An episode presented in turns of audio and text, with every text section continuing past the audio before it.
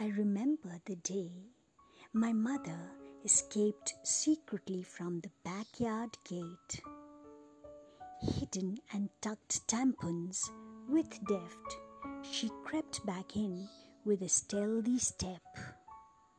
My innocent eyes were quick to spot, demanding an answer to what she'd bought. With a furtive look, she glanced around and shut me up with a no more sound. "Shh," she said mysteriously, and sealed my mouth imperiously.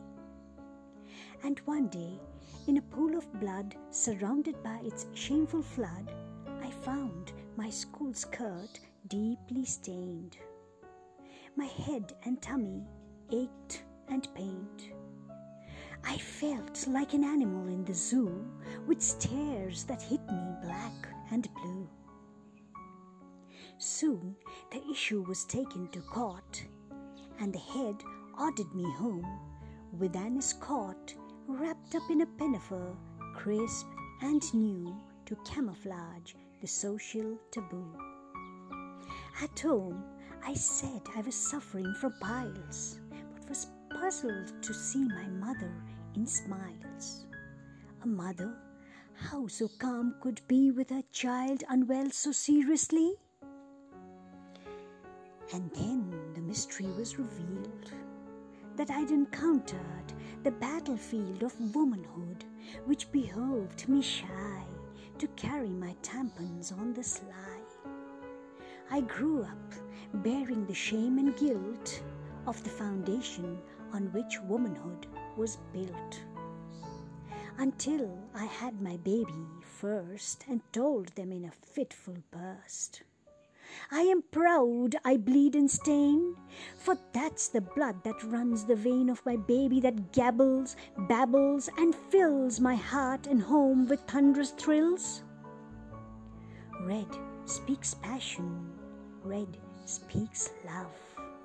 So is the hue of the faithful blood that keeps the promise of its visit. Nothing hidden, all explicit. I watch my daughter boldly buy napkins with her head held high. She pleads, yet plays with her brother and me. The cramps call for her father to free her of the lessons, which are adjourned until she feels she's ready to learn. A relief, a calm, I then experience when I notice a distinct difference between what went on with mother and me. A taboo no longer, as I can see.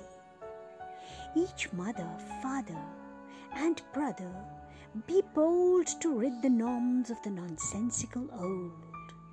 For just as blood helps man survive, menstruation keeps mankind alive.